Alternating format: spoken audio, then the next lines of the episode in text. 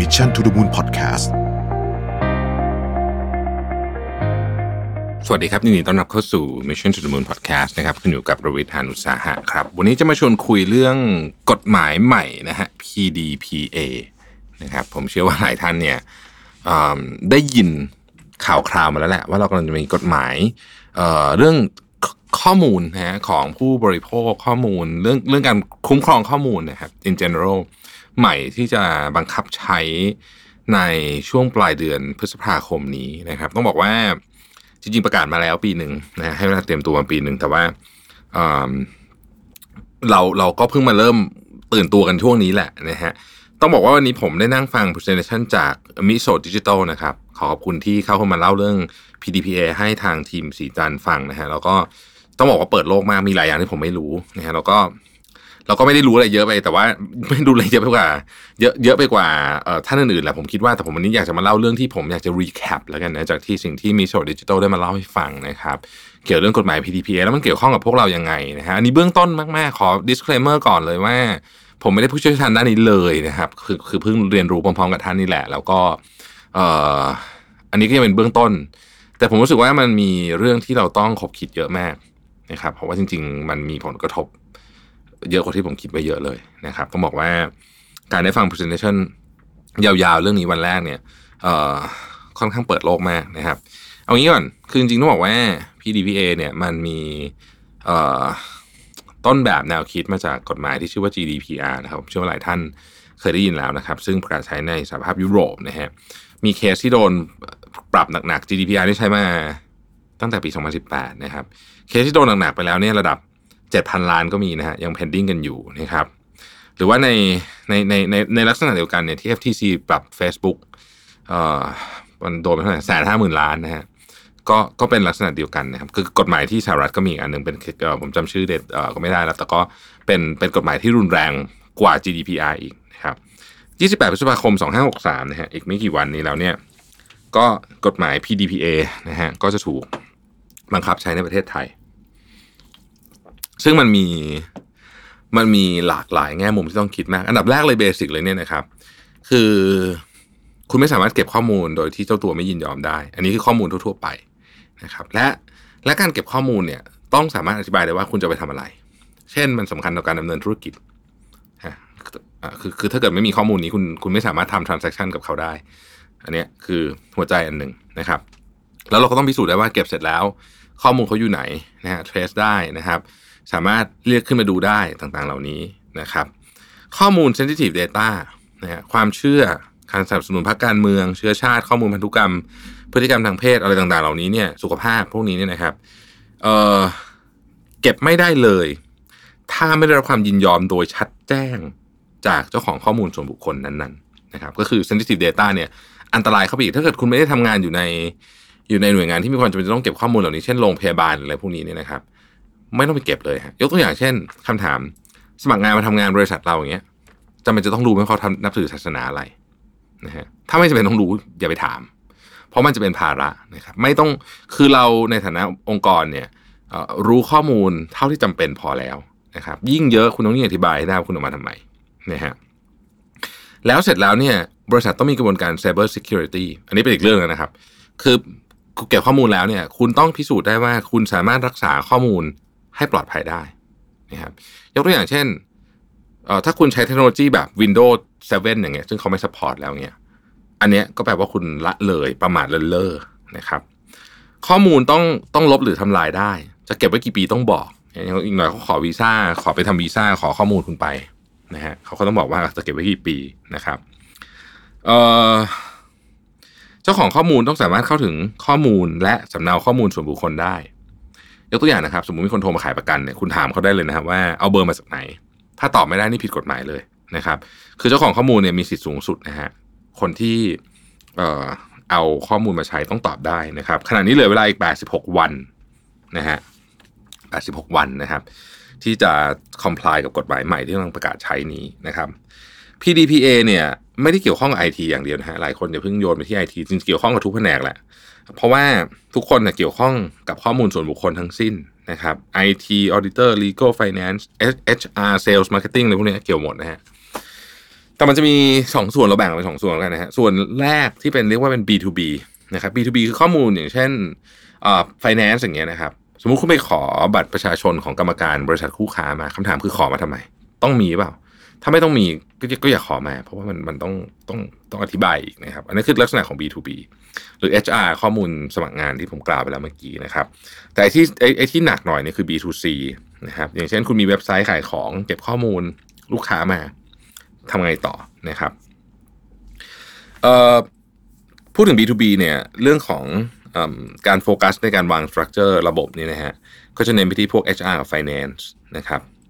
อย่างที่ผมบอกไปแล้วเนาะ recruitment data เนี่ยอะไรที่ที่ขอมาไม่ต้องใช้ไม่เคยใช้เลยข้อมูลเนี่ย ก็อย่าไปขอนะครับ minimize ให้มันน้อยที่สุดนะฮะหรือ Finance เรื่องอเนี่ยเอกสารบัตรประชาชนกรรมการบริษัทคู่ค้าเนี่ยเอาไปทำไมนะฮะพูดง่ายๆคือว่าไม่เก็บเลยดีที่สุด ยกเว้นแต่ว่า ยกเว้นแต่ว่าการเก็บข้อมูลนั้นเนี่ยให้ประโยชน์นะครับ กับเจ้าของข้อมูล อันนี้โอเคนะฮะแล้วก็ที่บอกว่าเอ้ยถ้างั้นแต่ว่าเราขอข้อมูล ขอ consent ได้ไหมอะไรเงี้ย consent ขอพร่ำเพรื่อก็ไม่ดีอีกนะฮะในเชิงของ B2C นะครับมีเรื่อง sensitive หลายเรื่องเอาเรื่องที่หนึ่งก่อนเลยแล้วกันเพราะ sensitive ที่สุดนะฮะก็คือข้อมูลผู้เยาว์ถ้าเกิดว่าข้อมูลที่ถูกเก็บมาเนี่ยเป็นข้อมูลของผู้เยาว์นะครับ อันนี้คือ sensitive มาก เพราะว่าข้อมูลผู้เยาว์เนี่ยเอ่อเก็บไม่ได้นะครับ ต้องขอ consent จากผู้ปกครองนะเพราะฉะนั้นต้องระวังที่สุดเลยนะครับเอ่อโดยปกติเนี่ยคือขอ ข้อมูลที่จำเป็น คือพูดง่ายคือเอาเอาคือ appropriate data um, use นะฮะยกตัวอย่างนะครับเขาบอกว่า contractual data อย่างเงี้ย ถือว่าโอเค contractual data คืออะไร คือถ้าเกิดปราศจากข้อมูลอันนี้เนี่ยธุรกรรมไม่สำเร็จนะคุณสั่งอาหาร delivery นะฮะแต่คุณไม่บอกที่อยู่ไม่บอกเบอร์เธอไม่บอกชื่ออย่างเงี้ยอันเนี้ยก็สั่งไม่ได้ คืออันนี้ก็คือมินิมัมนะฮะที่ต้องที่ต้อง ที่ต้องขอใช่ไหมอันนี้ก็คือเอ่อคือคือมินิมัมคอนคอนเขาเรียกว่าอะไร contractual นะครับ แต่ว่าคุณสั่งอาหารออนไลน์คุณไม่มีความจำเป็นต้องรู้ศาสนาเขา ไม่จำเป็นเป็นคนต้องรู้ความคิดเห็นทางการเมืองของเขา ถ้าคุณขอไปเนี่ย อันนี้ก็คือเยอะเกินไปนะครับ หรือว่า legal basis คือมีกฎหมายรองรับไหมจากจากจากจากหน่วยงานอื่นยกตัวอย่างเช่นเทลโก้จำเป็นจะต้องขอบัตรประชาชนคุณ เพราะกสทชจะเอานะครับ หรือว่า ประกันสังคมนะฮะเขาก็ต้องขออะไรบ้างคุณก็ต้องก็ต้องเก็บนะฮะหรือว่าสมมติว่าอย่างตอนนี้โรคระบาดออกมานะฮะกระทรวงสาธารณสุขประกาศกฎหมายออกมา เรามีสิทธิ์ถามได้ว่าคุณเป็นประเทศเสี่ยงมาหรือเปล่านะครับ สมมุติว่าเป็นพนักงานของเราอะไรอย่างเงี้ยคือเราถามได้นะครับ เราจะเห็นว่าว่าไอ้ความความการขอเท่าที่จำเป็นเนี่ยมันเป็นพื้นฐานการปฏิบัติในหลากหลายประเทศนะครับ อย่างเช่น ถ้าเกิดคุณเดินทางไปยุโรปตอนนี้หรือก่อนหน้านี้เนี่ยคุณจะค้นพบว่า Wi-Fi ในโรงแรมอะไรเงี้ยคือฟรีหมด คือคือคือคือเขาไม่อยากรู้อะเขาไม่เขาไม่อยากรู้ว่าอะไรของคุณนะเพราะว่ารู้เขาต้องหาวิธีเก็บยุ่งวุ่นวายหมดนะฮะมีการนึงก็คือ vital interest นะครับก็คือสมมติว่าคุณหมดสติอยู่อย่างเงี้ยนะครับเอ่อพยาบาลมาปุ๊บหยิบบัตรประชาชนคว้ามาจากกระเป๋านะฮะดูกรุ๊ปเลือดไอ้อย่างเงี้ยไม่ต้องขอ ไม่ต้องขอไม่ต้องขอ consent นะเพราะว่ามันเป็นชีวิตคุณสำคัญกว่าละตอนนี้นะครับ หรือย่างอย่างเช่นเครดิตบูโรนะฮะอย่างเงี้ยก็ไม่ต้องขอนะครับคือเครดิตบูโรยกเว้นมีกฎหมายต่างหากนะครับ หรือว่าในกรณีที่คุณเป็น Public Figure นะครับคุณเป็นการเมืองคุณเป็นอะไรเงี้ยนะฮะไอ้ข้อมูลของคุณที่อยู่ใน Public ก็ก็คนอื่นเข้ามาใช้ได้นะครับ สรุปก็คือว่าขอเท่าที่จำเป็นนะฮะเออสามประเด็น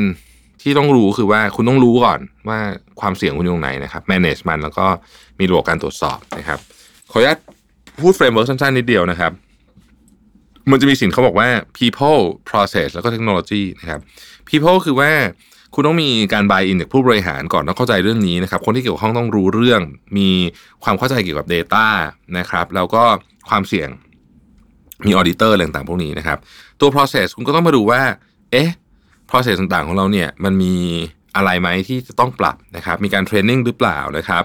แล้วก็มี data protection by design ไหม นะครับตัวอย่างเช่นอันหนึ่งผมชอบมากเลย เวลาคุณมันมีคนเซ็นเข้าตึกอะบางทีเนาะเราไปเราต้องเซ็นเข้าตึกใช่ไหมการเซ็นเข้าตึกแบบนี้แล้วมันมีคนเซ็นมาก่อนหน้าคุณแล้วเนี่ย แล้วคุณเห็นข้อมูลของคนอื่นอย่างเงี้ย ถือว่าผิดนะไงก็ต้องก็ต้องมีอีกที่แบบ เพราะฉะนั้นเราจะเห็นว่าหลังๆเนี่ยเราจะไม่ใช้วิธีระบบเขียนละเราใช้เป็นกรอก Google Form เพราะ Google Form คุณไม่เห็นของ Google Form หรือฟอร์มอะไรก็แล้วแต่นะฮะคุณไม่เห็นของคนก่อนหน้านั้นถูกไหมก็ใช้การกรอกฟอร์มเอาในดิจิทัลแทนอะไรอย่างนี้เป็นต้นนี่คือนี่คือดีไซน์นะครับ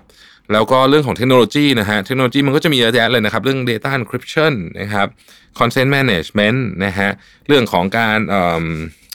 ทำพวก security ต่างๆ อะไรพวกนี้นะครับลำดับความสำคัญด้วยนะฮะ คือต้องถามว่าความเสี่ยงเราเยอะขนาดไหน ถ้าเกิดว่าคุณ handle ข้อมูลเอ่ออย่างอย่างเราอย่างเงี้ย เรา handle ข้อมูลเป็นลูกค้าจำนวนมากนะ อย่างเงี้ย ก็ถือว่าเป็น B2C มีความเสี่ยงสูงมันก็ต้องรีบทำ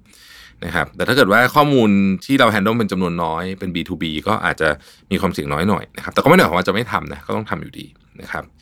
ข้อมูลที่มีความอ่อนไหวนะเป็น sensitive data หรือเปล่านะครับ ก็ต้องรีบทำนะครับ แล้วคุณจะต้องปฏิบัติสมมติคุณขายของกับยุโรปคุณต้องส่งข้อมูลกันไปกันมาอย่างเงี้ยนะฮะคุณก็ต้อง comply กับกฎหมาย GDPR ด้วยนะฮะก็ก็ควรจะต้องเตรียมนะครับเอ่อ data เนาะ data ที่เรามีอยู่นะครับ มันก็จะมี data หลายแบบนะฮะมันก็จะต้องมี policy มี data transfer มีอะไรพวกนี้เป็นต้นนะครับ ซึ่งผมอยากจะรวมๆกล่าวไว้ว่าอย่างนี้แล้วกัน คือเราต้องมี data literacy มากขึ้น คือเราต้องเข้าใจ data มากขึ้น เช่น อ่าเรามี data 3 ประเภท structure data นะครับ data อยู่ในเซิร์ฟเวอร์เป็น structured data unstructured data นะครับ อะไรก็ไม่รู้อยู่ในเมลคุณวิดีโอวิดีโอพวกนี้เป็น unstructured data นะครับ แล้วก็ hard copy นะครับ เราจะเก็บข้อมูลยังไงนะครับ เอ่อ standard ต่างๆ เรื่องของ cyber security เช่น คุณมี ISO 27000 27001 หรือเปล่านะครับ หรือว่าคุณมี NIST Cyber Security Framework อะไรอย่างเงี้ยนะฮะคืออะไรก็ตามที่เป็น framework พวกนี้เนี่ยมันก็จะบอกเลยว่านี่ไงเรามีวิธีการออกแบบดีไซน์เพื่อป้องกันเรื่องนี้แล้วนะครับ ต่างๆเหล่านี้นะฮะแล้วก็ต้องบอกว่าคือ condition ของการ access ข้อมูลนะครับ คุณควบคุมได้ไหมว่าคนในบริษัทของคุณไม่เอาข้อมูล sensitive ใส่ thumb drive ออกไปข้างนอก ข้อมูลของลูกค้าก๊อปปี้ใส่ thumb drive เป็น Excel ไปอย่างเงี้ยนะฮะแล้วก็ไม่ใส่ password ด้วยโอ้หลุดออกไปทีนึง ข้อมูลลูกค้าแสนรายหลุดไปเนี่ย เรียบร้อยนะฮะอย่างนี้นี่โดน เพราะฉะนั้นคุณก็ต้องออกแบบดีไซน์ control คุณต้อง allow access มี limited access นะครับ บางเอ่ออีเมลบางอย่าง forward ได้อีเมลบางอย่าง forward ไม่ได้ของบางอย่าง เรียกว่า capture หน้าจอยังไม่ให้แคปเลยอะไรอย่างเงี้ยนะฮะมันจะมีระบบที่ดีไซน์ได้เอ่ออะไรกันไฟล์บางอย่าง Copy ไม่ได้ปริ้นไม่ได้ทำอะไรไม่ได้ทั้งนั้นนะครับดูได้อย่างเดียวบางทีไฟล์บางอย่างมีอายุด้วยดูเสร็จแล้วปุ๊บถูกต้องหายไปนะครับ คุณจะส่งไฟล์ไปข้างนอกนะฮะจะไปส่งจาก Dropbox ส่วนตัวไม่ได้นะฮะต้องส่งจากต้องแชร์จากไฟล์ของของเซิร์ฟเวอร์ของบริษัท จะไปคุยกันข้างนอกไม่ได้อะไรพวกนี้คือกฎหมายพวกนี้เนี่ย มันจะมันจะเข้มข้นขึ้นนะครับ แล้วมันจะเปลี่ยนวิธีการทำงาน คือผมเชื่อว่าสิ่งแรกที่สำคัญที่สุด คือเราจะต้องมานั่งคุยกันก่อนว่า เราเข้าใจความเสี่ยงหรือเปล่านะครับแล้ว data literacy ของเราคืออะไร ผมขอเน้นเรื่องนี้นะครับว่าผมไม่ใช่ผู้เชี่ยวชาญ ผมรู้เรื่องพวกนี้น้อยมากจริงๆ ควรจะเชิญคุณแม็ก CTO ผมมาคุยแต่ว่าคุณแม็กกลับไปแล้ววันนี้ อยากอัดก่อนเดี๋ยวลืมนะฮะประเด็นก็คือว่า เราต้องเราต้องมี data literacy เราต้องสอน data literacy ให้คนทั้งองค์กรด้วย แล้วเราค่อยๆมาดีไซน์กัน ไม่ต้องตื่นตระหนกตกใจนะครับ ผมฟังตอนแรกผมก็ตกใจ แต่ผมก็รู้สึกว่า เออ มันมีทางไปมันมีทางแก้นะฮะผมเล่า